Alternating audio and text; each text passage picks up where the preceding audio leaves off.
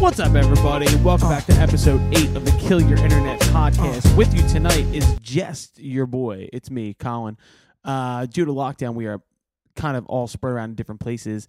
Uh, so I'm by myself tonight. Luckily enough, we do have Mr. Trace Sasser Skyping in for an interview at the end of this episode. Stick around. That is an unbelievable interview with uh, Trace. Trace is one of our producers from Nashville, Tennessee. Just a great friend of ours and someone who's been around for most of the journey here. Uh, obviously, we're going to touch on coronavirus and everything going on with that. Um, you know, we're all doing well. We're all healthy. Uh, we're all with our families. Uh, still getting a ton of work done. Uh, we have a video coming out this week for That's How It Goes. Uh, we have a ton of new music that I think we're going to drop just because, you know, everybody's locked down. Why not give people what they need? Um, I hope everybody's doing well out there. Obviously, be with your families. Take care of yourselves. Be healthy do your best not to spread this around. Stay home. Fucking don't be an idiot. Don't be like those kids in Florida who went to the beach for spring break and got a bunch of people sick. Um, obviously, this is the number one thing going on, but more than anything, you know, I've seen a lot of really amazing things from artists all around the world.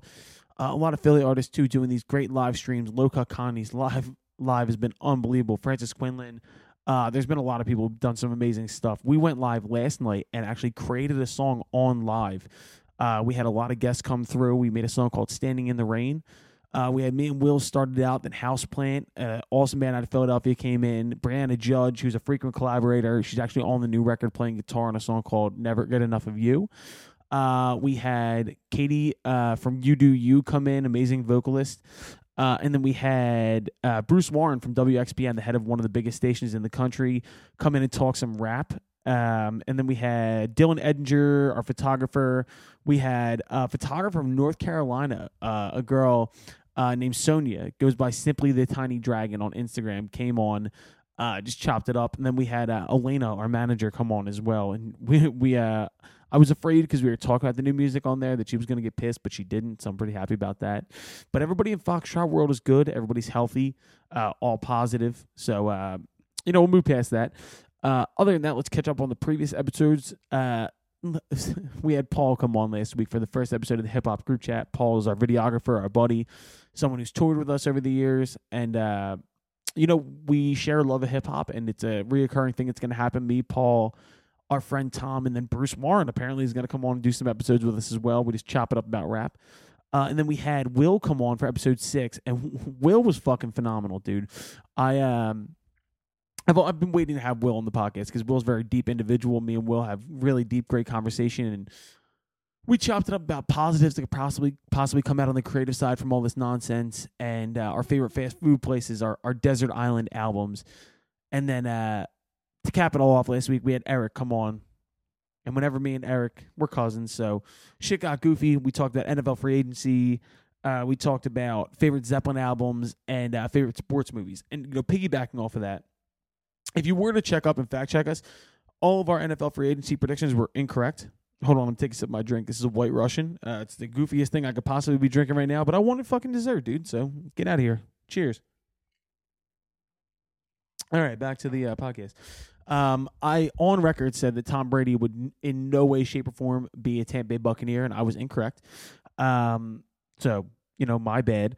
Uh, but the Eagles made some great moves. Love a Darius Slay move. Bringing Will Parks back to Philly was pretty cool. Uh, and then, I mean, there's just been so much change in the NFL. I can't wait for the NFL to come back. I'm so glad they don't give a fuck about public health or safety because I needed NFL free agency to get through this. Um, I've been wearing a Ben Simmons jersey most of the week because I missed the NBA. Flyers were hot, and now who the fuck knows? And uh, you know, speaking of wearing things, the most you know sad casualty of this entire situation has been the fact that I've been able to get my hair cut I'm wolfing it. We call it in Philly. We call it wolfing it. You have long hair, and I don't think I've taken my Phillies hat off in like a week. So, shout out to my barber, Mike. Please, Mike, come back into my life. Um, I'm gonna move pretty quickly through the segments because it's just me. Uh, we do have the Trace interview coming up, which I'm so fucking excited about. It was an amazing interview.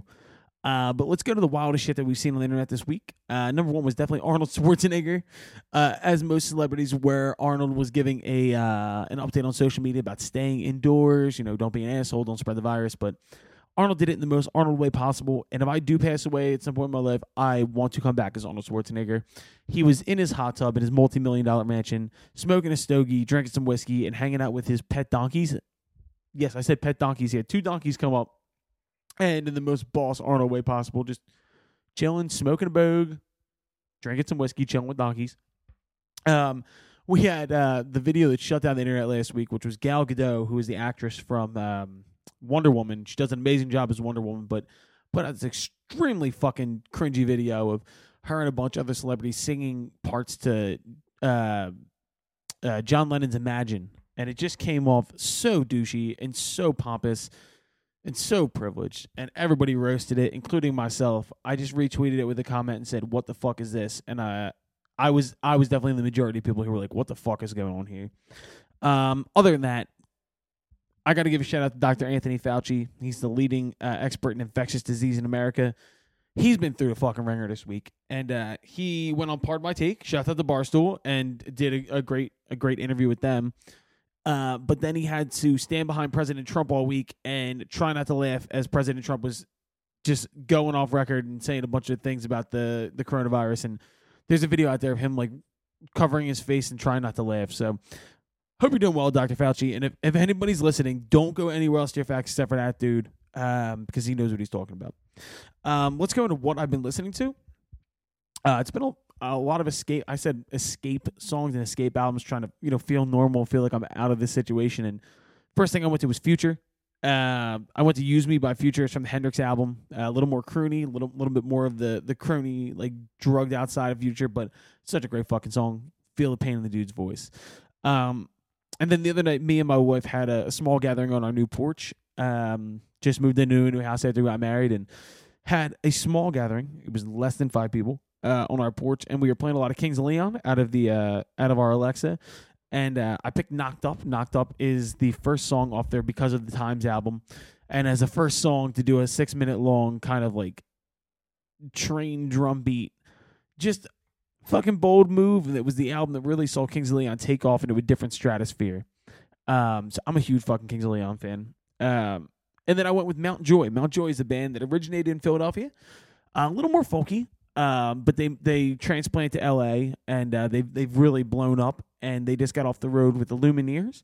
I picked the song "Silver Lining" uh, for being a more acoustic folky song. Just feels like it could fill a fucking arena, and I'm sure it did with the Lumineers. But uh, great band. Fucking shout out to Mount Joy. Uh, moving past that, oh, real quick, I want to give a shout out to our sponsor today, Two Robbers.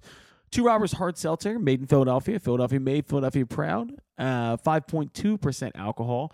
Uh, dude, got to be drinking the seltzers. We're all going to be fat after this entire fucking quarantine. So, got to get back into it. Got to be drinking seltzers. Got to be drinking two robbers. Um, yeah, buy local. Support your local businesses, man. Two robbers is that shit. I'm going to go into our question segment. Uh, every week, we put up polls on our Instagram to ask people to ask us questions they want answered on the pod. Uh, first question this week is favorite current rapper. Dude, why don't you rip my fucking heart out? I always say that. Like I said that on the podcast with Paul, but all right, let me give this a try. Uh, I'd say J. Cole is probably my favorite current rapper, artist I listen to the most. Um, always a big fan of solo albums, platinum with no features. Um, but after the Dreamville record where he got everybody together, no doubt, fucking love Cole. Uh, obviously a big Drake guy. Drake's the go right now. Drake's the biggest name in hip hop, and it's just been a machine for the past ten years. Um, I'm just gonna start naming them off. Chance the Rapper, huge fan. Uh, Action Bronson's my fucking that's my boy right there. Um, I guess I'm gonna go Thug. Um, I guess older Travis shit. I'm and I'm gonna start going with like the more like like lesser known. Uh, Baby Keem, if I want to feel like super ignorant, Baby Keem, Orange Soda, check that out. Sean Smith is the fucking future. Sean Smith is a rap from Philadelphia. If you don't know Sean Smith, fucking get on the Sean Smith wagon right now. Um, oh my god, there's so many that uh, you know what I, am not gonna keep going because I could keep going forever. Um, but yeah, favorite current rappers right there. Uh, next question comes with uh, you know I'm gonna do the Paul question. Paul asked, favorite road story with me there and favorite road, road story without me there. All right, Paul, my favorite road story with you there. I'm not gonna say out loud, uh, but I'm gonna say a keyword here. Uh, it was North Carolina. I think Charlotte. You'll know what I'm talking about. Uh, and then without you there, hmm. I'm going to go with uh, me and Jimmy almost fighting Louis Tomlinson from One Direction at the Firefly Music Festival in Delaware.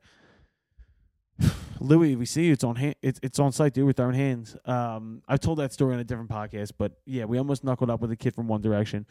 Um, and then I don't know. I got a million of them. I'm not gonna keep going there. Uh, other than that, what was the other questions I seen here? Um, oh, here we go. Um, what, you know, at what age did you guys start playing music, and what was your original influences? All right, I can answer for myself. So I started playing drums at eight. I started playing guitar at nine. So it's been a big part of my life for most of my life, at least the last like 19, 20 years. Um, my early influences in my house, it was a lot of classic rock. So it was a lot of Zeppelin, a lot of ACDC, Aerosmith, uh, Rolling Stones. Bruce Springsteen's always my biggest influence by far. Uh, my mom only likes bands from New Jersey, so my mom loves Bruce Springsteen. My mom loves Bon Jovi. My mom loves. Uh, I, I'm also. I grew up in my grandmother's house, who's from Italy. Um, so Frank Sinatra, big for me. My grandma listened to a lot of like Pavarotti and shit like that, but Sinatra was a big influence. Um, and then I would say, I mean, Kanye. Kanye introduced me to rap, which took me back to a lot of like the soul samples. So I learned about Otis Redding through that. a lot of early blues shit. And then G Love and Special Sauce. Got to give a shout out to G Love. G Love was a blending of all that, and G Love's from Philly, so that's that's the man right there. Um, so that was our question segment. I got one more segment before we get to Trace. Flying through this early part because Trace's interview is pretty long, and I want everybody to stick around for that because it, it, it's an important interview. Um, so I'm gonna go. We've been doing these desert island kind of coronavirus survival guides, and uh, I'm a big cinephile. I love movies. I love TV. I, I, mean, I fucking love books too. I love music. I just love to consume culture and art. And, but I'm gonna go with my favorite seasons of television. So I'll start with comedy. I'm doing comedy and drama. So for comedy, I'm going season two of The Office. Season two of The Office is, you know, what made me fall in love with the show. You got to think about all the great episodes in that season. Uh, there was the the original Dundies. Uh, there was the uh, boat trip episode. There was Casino Night ended the season um, Michael Grills' foot in the injury, Dwight crashed into a pole. Um, season two, oh, the fights in that season two. But I mean, season three is great. Season four is great. Season five is great. Season six is great. Season seven is great. Season eight's great. Um, season nine's great. Season one's great. The whole series is great. It's my favorite TV show ever. Uh, season two of Entourage made it as well. Entourage is me, me and Ken fucking bonded over Entourage, and my dog's name is Vincent Chase, so it's actually my dog's actually named after the main character from Entourage. But season two, show came into its own. Vinny became the biggest movie star in the world. Aquaman, fucking uh, Mandy Moore. Uh, if you know, you know. If you don't, go watch it. But I fucking love season three, season four, season six. Show's great. Uh, and then I went with a toss up for my last pick here. I went between New Girl season one. New Girl's the most underrated show of all time. Um, Jake Johnson, Zooey Deschanel, Max Greenfield, Lamorne Moore, um, fucking Damon Wayans Jr. Jr.'s on that show. Just a great fucking show. And, uh, you know, Nick Miller's my spirit animal. Um, but I also I couldn't pick one season of It's Always Sunny in Philadelphia, so I just picked the whole show. Um, it's Always Sunny is fucking the goat. They're still going. Uh, and I'm gonna go with uh, my drama picks here. I'm going with True Detective season one uh, I think is the perfect season of television ever. Uh, Nic Pizzolatto, who cr- like created the series and wrote it, uh, did a great job with season one. And that's the Woody Harrelson, Matthew McConaughey, fucking performance of a lifetime from McConaughey. Deep Louisiana witchcraft bullshit. Uh, if you don't know, go figure it out. Um, the Sopranos is my favorite show of all time. Um, season two is my favorite season. Um, I mean, Christ, Richie Aprile's in that season is my least favorite DB character of all time. Just want to punch that dude in the fucking face. Uh, what happens to Christopher in that season is absolutely nuts. I don't want to say it for those who haven't watched it yet. He gets shot. Um, and then fucking the pussy and and Tony like dynamic and the the drama through that. It's just it's fucking perfect TV. And then for my last pick for seasons, I picked season five of Breaking Bad. I mean, what can I say? Breaking Bad is is it's not my favorite TV show of all time, but it's the most perfect full series of all time. Bryan Cranston, Aaron Paul. I mean, Bob Odenkirk as Saul Goodman. Great job, by the way, with Better Call Saul. So, shouts out to Breaking Bad. Perfect, best ending for a series ever. Um, honorable mention for uh, the drama series. I went with Sons of Anarchy just because that was me and Maddie, my brother's show. Um, and then I went with I don't know if Shameless is a drama or comedy, but I, I put it between the two because I've been in a fucking Shameless hole for about three months now. And uh, Emmy Rossum, fucking fantastic. William H Macy, fantastic. Just a great show. Um, yeah, so I got I got through the segments. Uh, I'm gonna leave you guys. It's about an hour long interview with Trace. Um, Trace is just an absolutely spectacular human being. That's our boy. Uh, and for any musician wondering how a relationship with the producer goes and kind of thinking about spreading your wings and trying something different, listen to this interview and you're going to learn a lot. Uh, so I'm going to sign off now. Fucking stay safe. Fuck you guys. Love you. How you feeling? You feel all right? All right, so this week, our guest, we're going to have on our man, Mr. Trace Sasser. Uh, Trace is our Nashville homie. Uh, he's one of my favorite people in the entire world. He's also our producer. Uh, he did our first record called Roots Too Deep. Uh, Trace was basically the first person in the industry to take a chance on me, uh, take a chance on us. So uh, I definitely have been looking forward to having him on the show. Uh, Trace, say what's up, buddy. Colin, how you doing, man? I'm fantastic, Trace. How are you? Good, great. Good. All right. So I'm not going to waste any breath here and try and explain who you are with the depth of who you are. So do me a favor, give me a rundown on what you do, where you're from. Let's talk, let's chop this up. Um, I, I live in right outside of Nashville, Tennessee. Um, I'm a, you know, I'm a music, I'm a multi instrument instrumentalist, but I play bass is my main instrument. Uh, you know, I play a little guitar, a little piano. You know how that goes. Um, sing a little background vocals, whatever, whatever you need to do. Um, I played bass with a guy named Will Hoge. We had two, couple records on Atlantic Records. Um, we toured for about seven years. We toured with a bunch of cool people: Rod Stewart, John Mellencamp, Wallflowers.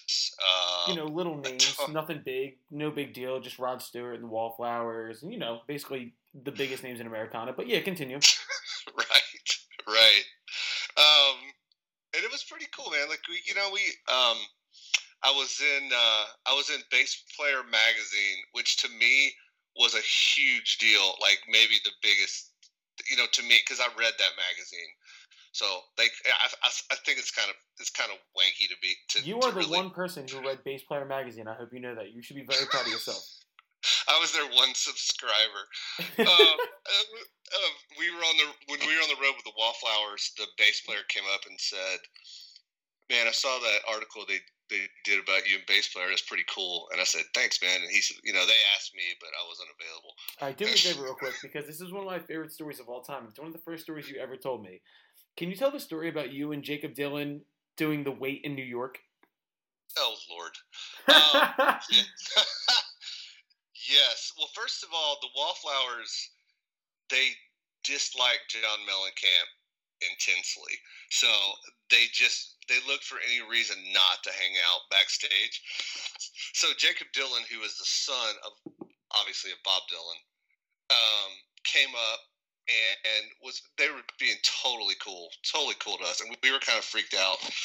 You know, we just kind of stayed in our van. They were all in tour buses. We were in a van, and um, so he says he comes up and says to me, "Is he, him and the keyboard player named Rami, who's actually in the Foo Fighters now." Um, See, ladies band. and gentlemen, if you're not familiar with Nashville, what we're going to be dealing with here is a lot of name dropping, and I mean that in the most complimentary way possible. But Nashville, you go down there and they're like, "Yeah, I bumped into Jack White and I bumped into Chris Stapleton and blah blah blah." So, Trace, you're about nine name drops in, so I'm really excited about this. It, it's true. It's true. But it, but it's a true story.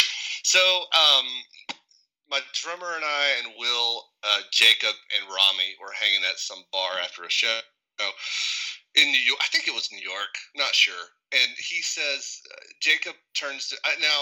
I'm about three cocktails in. You know, Three so I'm, doubles. I'm feeling pretty pretty ripe and I don't, I don't know Jakob very well at this point. And he says to me, he has a very dry sense of humor. He says to me, "Hey, you want to get up and play some songs?" And I was like, "Sure." You know, I was like, "Wow, cool, that's awesome." He says, "Do you know the weight? Now, you know, I'm sure your listeners know, but if they don't, the weight is done by the band. It's only one of the Back up- greatest songs of all time. No yeah. big deal. Yeah, yeah, who backed up Bob Dylan.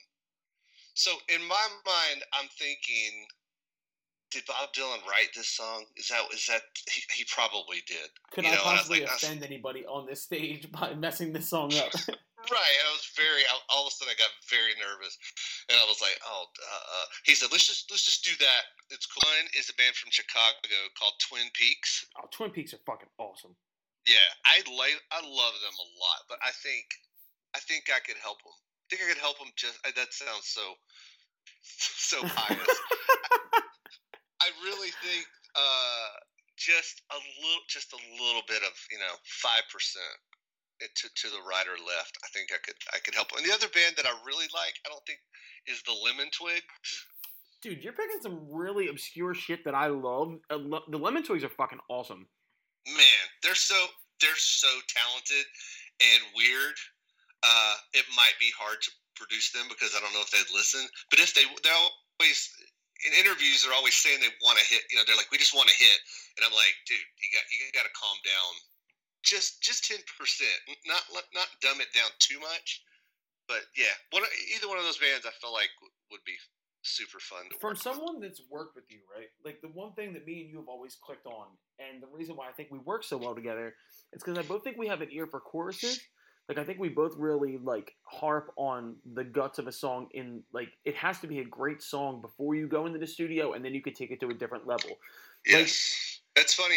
I was thinking about you yesterday. That doesn't Because- surprise me. I, I had a um, I have a guy who I'm working with, and I sent him a song, just the music of the song, and he sent you know because I was giving him a chance to do the lyrics. He sent back the lyrics, and I was kind of like, man, mm. you know, and, and he said, "What do you think?" I said, "It's a good start. We need to just you know keep shaping it because it's definitely not there yet." Um, you're a really good songwriter, and you you are a. I remember uh, my partner at that time telling me saying Colin is a sponge. Like anything that he learns, he like he learns it, and then he then he does it times ten. And I feel like that's why you've the trajectory of the band is like shot off so fast. It's like you you know what I mean. You guys like Look, I think for things. me, like for for like what you've given me, like just for anybody who's listening, who's looking for a producer, look for this, right?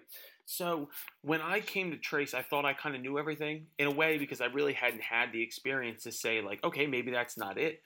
But Trace was an, honest enough with me. I'm talking like I'm in third person here. So you were honest enough with me to say that's good, but it could be great. Like, and how do you how do you like? Can you tell how an artist responds when you say something like that? When you give constructive criticism, whether they back away or whether they run towards the challenge? Yes, and I think the difference is uh, who's going to be successful and who's not going to be successful. That's in. Because, yeah, yeah, it's because I mean, man, I was uh, okay. Look, I'm going to bring the I'm going to bring the Bible into it for a second, if you don't That's mind. totally So- fine. I was reading, so I was reading Proverbs today, and Proverbs says like a fool despises correction, you know, and I and I'm thinking like in the, in the world of music, there are so many artists that already think they're Mick Jagger, Yeah. you know, and they haven't done anything. They haven't done anything, and and I'm asking them, could we make that better? And they're and they get and they get mad, and and they're like, no, that's it. I mean, it's a hit. I think to me, like that, I, I know so many artists like who just think right away that they're going to be the biggest artist in the world. And it was a conversation we had on a past podcast where I said, you know, at 23, my first time going to Nashville, I was like, well, that's it. Sign me up on the biggest rock star in the world tomorrow. But- right. It was you, like, and I don't want to gush, right? I've had a few, I've had a few cocktails today while on quarantine. Um, it was funny when Trace called me like, on Skype to set this up.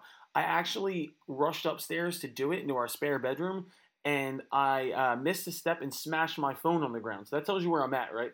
But Oh. either way, so I'm I'm I'm I'm just thinking about this. I'm making a little gushy, but you don't even realize like what you've done for one, me, and two, the band, and how much you shaped where we're going, and how I think about songwriting, and it's really changed my life. So if you want to take a second and take some credit for changing my life, go ahead, do it.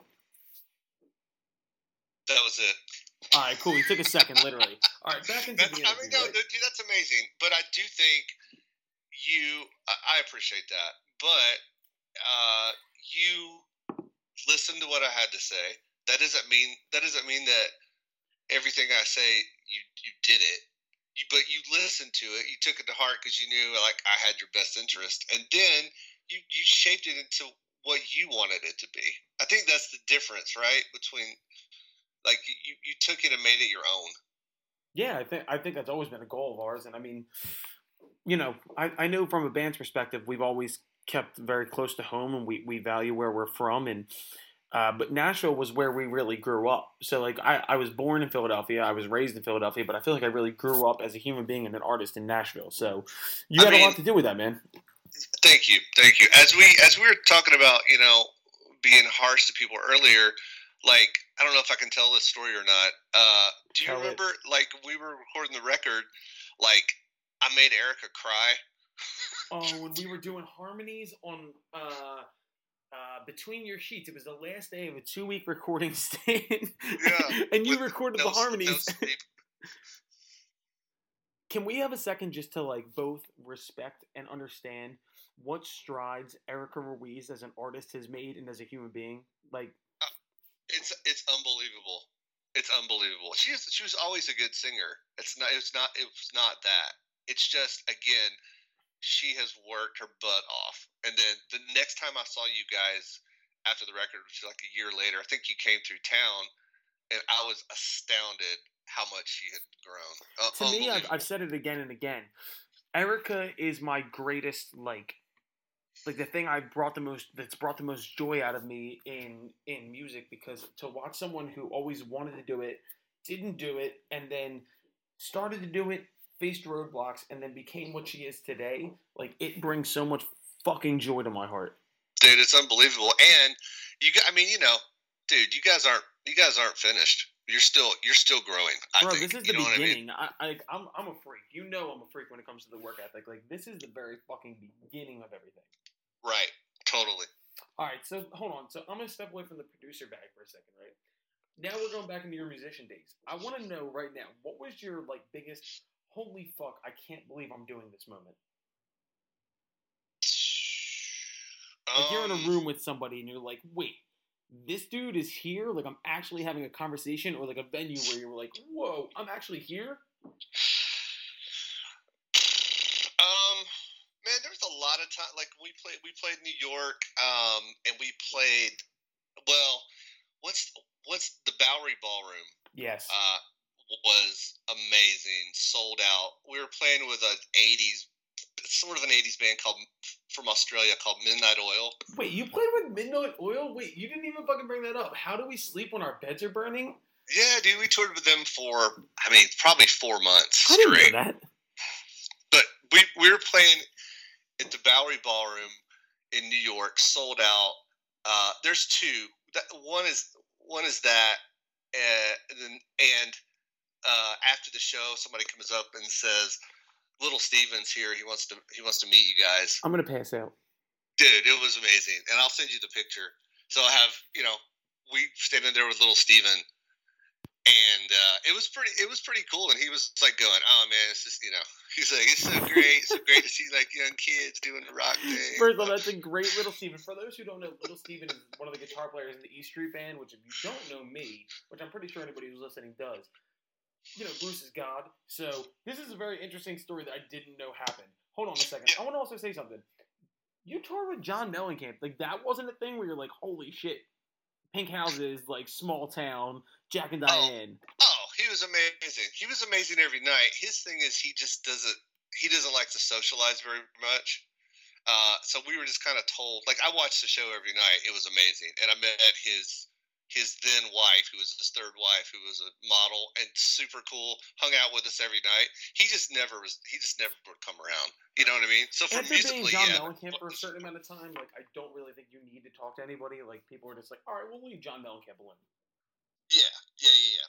The other one is uh, so that night at the Bowery Ballroom. By the way, I was I was kicked out of the Bowery Ball ballroom. I didn't know whether you were going to tell this story or not. Please tell this story. Coming there for a year. Nah, it's not even that. It's not even that exciting.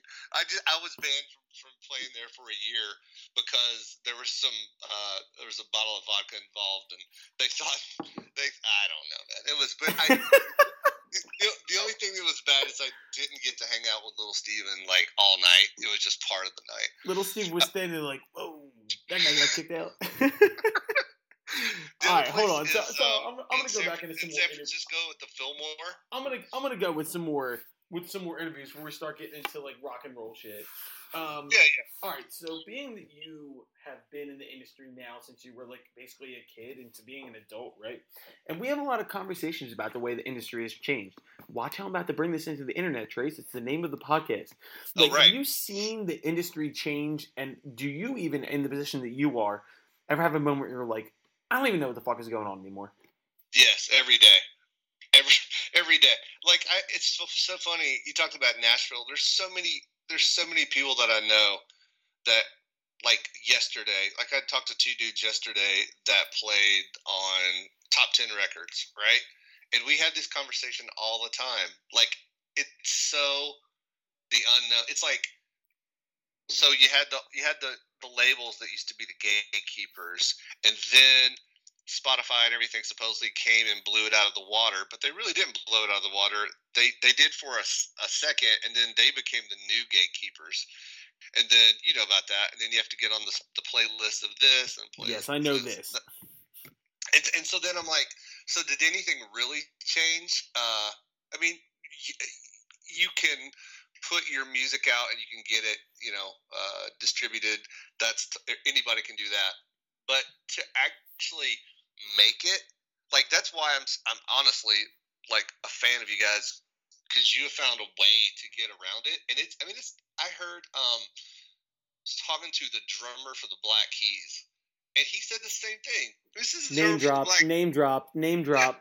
You know, I- I mean, he said the same. I mean, he said the same thing. He's like, no, but he's a producer and he's producing a bunch of cool stuff. And he was like, the main problem is once the record's done, how to get it to out into the ether, you know, the atmosphere, the, the ethosphere. Like how to how to make that band get over the, the hump. I, I, dude, I I have no idea. I think it's to the point where it's it's basically a Wild West situation where we're all kind of standing around going, I don't really know what's going on here, but I'll figure it out. But I think that more now than ever, it takes a certain headstrongness and a certain uh, like stick to it and Yes. tenacity to, to really get where you want to go. But I, I don't think that the, the answers are like, you know, unattainable. But I think I think too, like what we're doing right now, right? This podcast, it's extra content, whatever. But I think it's also a way that more than ever, like you have to like really find out who you are and sell people on you. Right, because it's all it's all personal relationships. At the end of the day, you know that. So if you don't like somebody, you're not going to work with them. And Oh, know, I mean, I'm mean, what are the chances that you wind up working with certain people? Like, I mean, what are the freaking chances that we wind up working together, being like, you know, a kid from Philly and and a dude from Nashville? Like, it, it, it was all a matter of personal relationship, and I think, you know, in the internet age, especially, and where we are now as a society, like relationships still reign supreme. Yes, like I, you know, I call it the the Elvis, as my friend says, the Elvis experience. You know, Elvis supposedly was such a humble guy. You know, as he was coming up, you know, the food chain, even though he had crazy success, and people, he, you know, he was always very humble. And I think that kind of that serves people well. If, you know, you're personal with people. You got to have good songs. You can't be personal and have trash. You know that. Oh, I know But- that. Yeah, but you know what I mean. Like you, you, you do. uh Yeah, you don't want to go to the radio station and play for them, but you do it. You don't want to fly out to Denver and do some, uh, you know, Netflix convention, but you do it. You know what? It's funny because we were talking about this story about we were on tour like two years ago, and our radio promoter said to us, he was like, "Hey guys, I know you're driving in Nashville, but can you drive to Asheville, North Carolina, and go to this radio station? They'll be waiting for you." And we were like, I mean, that's only like four fucking hours out of the way, but sure. And we show up to the radio station, right? And they have a sign in the front that says "Welcome Foxtrot." And they get down, and we were like, "Okay, this is cool. Like, I wonder what we're going to wind up doing here." And what we actually wound up doing was we went into a conference room with five of the DJs, and they said, "Okay, play an acoustic concert for us, and then leave." And so we never even wound up going on the air. We didn't wind up having like a like an like an on air interview. We literally went to a conference room and played for the DJs. Jimmy, I'm sorry, it wasn't even Jimmy at the time. It was no, it was Jimmy. I thought it might have been Nate. And hmm. we just we fucking he played the shaker, and the rest of us just like played our hearts out. And these people clapped, and then we left. So we drove four hours out of the way and ate sushi in North Carolina to literally do that. Dude, I mean, and I think that is so important. Uh, another band that I produced wanted me to help them get some tour dates. I threw some tour dates at them, and, uh, you know, like, you know, probably 25, 26 dates. And they were like, I mean, I mean, that's one of those is in Texas. I mean, you know, that's, that's, like, we can't do Oh, blah, that. Blah, blah, and I'm like, Suck dude, it up I mean, and make the trip to Texas. Come on, we've all had terrible tour. Give me now. Hold on. Going back to like musician tricks. What's the worst show you ever played? Like, you ever remember like going somewhere and sitting there and going like, "Why am I here? There's nobody here." Oh yeah, oh yeah, a lot, a lot of. I mean, a lot of those shows. Uh, what would suck is to come to your hometown, which you know I know you know about it, and we were, you know, we were moving to bigger venues, so we played a place that held like you know 700 people, which before was unthinkable, and we'd sell it out, and then we would you know fly to or not fly, we'd drive to South Carolina, and there'd be you know five people there. Maybe, uh, dude. I Yeah. know that game, and I'll say this much: like, I think it was kind of like a, an odd thing to open our eyes to, right? So I'll think about like a time we did. It was even like two hours away, so it was in New York, and we played a ten thousand person thing in Philly for a radio station. We went to New York the next night, and the band that was supposed to headline from New York dropped out, so we wound up having to headline it. It was just us, and I think like two people showed up. Could you imagine like the kick in the nuts between playing ten thousand people to playing two? dude uh, like if if we have the time i'll tell it i'll tell a quick story and this this like this this happened to me so i tell bands this all the time i, I was playing bass with a band called hurricane mills revival and it was just sort of like a i helped them do their ep and they had a short little tour it was it was to new york for three days and then some other place and then back home right I had sent the demo to Maverick Records, which was Madonna's label. Madonna, you know, it was they had they had some pretty cool bands on there at the time. no big deal, Madonna, whatever. Yeah, yeah, it's cool. And um, the guy's like, "Yeah, I like it. I'll listen to it. Whatever." Okay, so we went and played uh, Manny's Car Wash in New York. You know that place? It's like a blues bar. It used to be. We played that, and then the next night was a Monday night, right? Pouring rain. There were three people in the bar Nice. uh, a singer decided he was going to get drunk and just like throw the gig, not worry about it. So after we get if we get done, which was you know the gig was uh, not great uh, because of him, I go sit at the bar. Guess who's there? Head A and R guy from Maverick Records. oh my he's- god. Yeah, and he goes, "Man, I really like the tape you sent me, but I, I didn't really love what I heard tonight." Oh Uh, my god, yeah. dude, that reminds me of this time, right? So I won't name Yeah. the manager, right? So Trace and me had like been like talking to this manager, and we were like, "Oh my god, this is gonna take us to the next level." And he was like, "Dude, I'm coming into Nashville. Can you guys fly in and get a show?" So we bust our ass to get a show in Nashville, pay for our own plane tickets. We go down, we show up. And we don't have any of our own gear. Like we don't have an amp. Like we're playing with with like the house stuff. And if you're a musician, you know, like you know, you have your own gear that you like know, you know your your sounds. We go play the drum kit and it sounds like I don't know, like if you're thinking of tones, this sounds like a Fisher Price kit. Like it was the worst sounding drum kit ever. I have I have an amp that's only clean. There's no distortion on the amp, so we're basically fucked as it is. And we still played this show. We played our heart out to a venue that was full of people, but they were all sitting eating dinner. It was just the wrong environment, the wrong Yep. setup, and uh, the the the the manager at the end of it, like he comes out and we're like everybody's outside smoking and like we're like talking, and he's like, "Yeah, that was really cool." And I think I heard from the guy one more fucking time in my entire life. Yeah, yeah, yeah. I know, man. And and everybody's got those stories, you know, and it's it's paying your dues. But you just gotta, you just gotta, you never know when that opportunity is gonna happen. Oh It's no, just- you got you have to like treat every gig like it's your last because you never know who's gonna be there. That was something you taught me. It was kind of a situation where it was like, dude, I don't care what the situation is, you're gonna play your balls off. And I mean, like for me, like that was never a question, but it was always like kind of like get your boys and be like, listen, you never know who's gonna be here.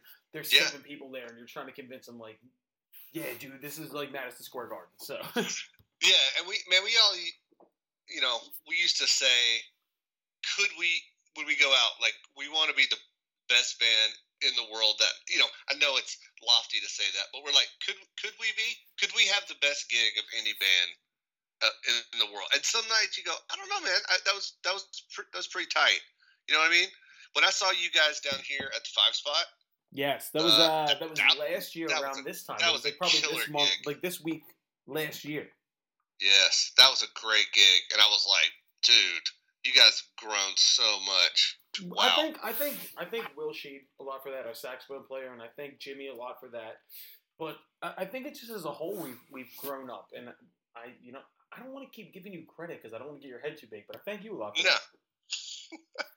Thank you, Colin. Well, you guys, I mean, you know, you're you're all grown up.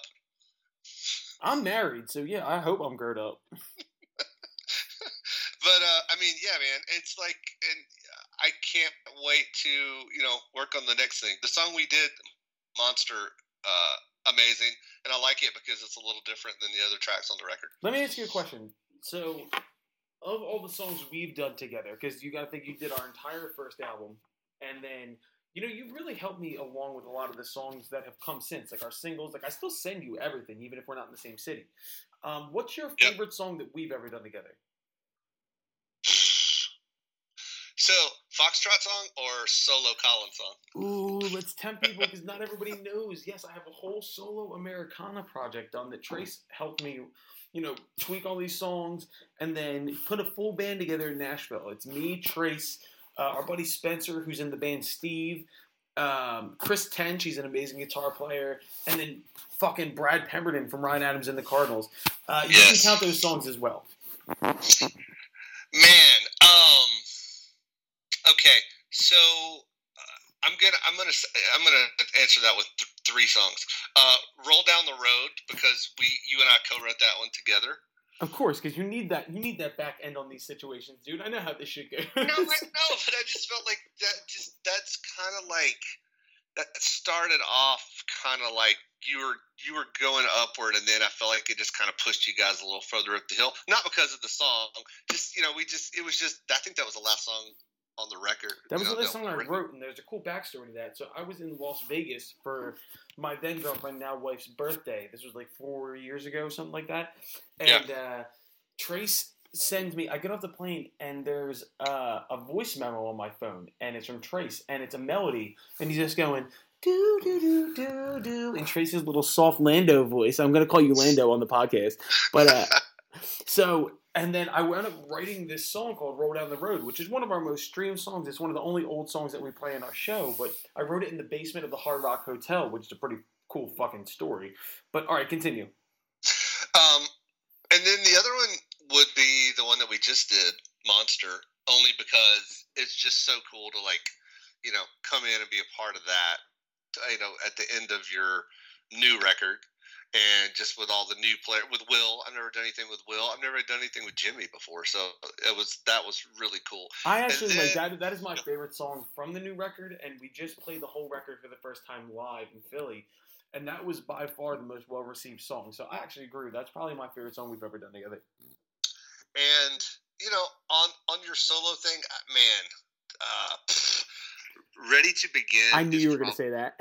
man that's probably my favorite it's it's because um i sang the background vocals and in my mind i had already written the bass part which is a very kind of elvis costello-y kind of bass part yes, kind of 100. percent and brad when brad I hadn't played with brad in such a long time he's on he's been on the road with um, steve earle and he just came in and destroyed it and it was i mean man that band was man, that was a monster band. It was fun, and it just we, the songs just came out like that. Well, so, good for everybody to know. Like, I think especially with this like lockdown that we have going on, I think we're gonna put that. I think we're gonna put at least a single out from that. So you can uh you can expect to hear me talk about that soon.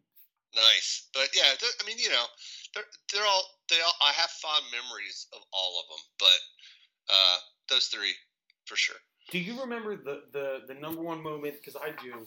Of you telling me that something wasn't good. Do you remember what song it was? Because we have this like burnt into our brain as a band. no, I don't. All right, so I'll tell the story. So we're in the studio, and the first song that we like were doing pre-production on was "Roll Down the Road," right? And so we didn't have like everything fleshed out because it was the newest song, and we wrote it together. And Now I remember. okay, so we're going through right, and we're playing it as a live band in the studio, and all of a sudden we get to this like bridge part, and we had this like jazzy slowdown part. And I'm like sweating bullets thinking about doing this because I've never done this before with Trace or any producer. And uh, we play this part, and all of a sudden I look over to my left, and Trace is waving his hands fervently. And I'm like, all right, everybody stop, stop, stop. And Trace goes, no, no, no. That's the worst piece of shit I've ever heard. No, no, no. Fuck that.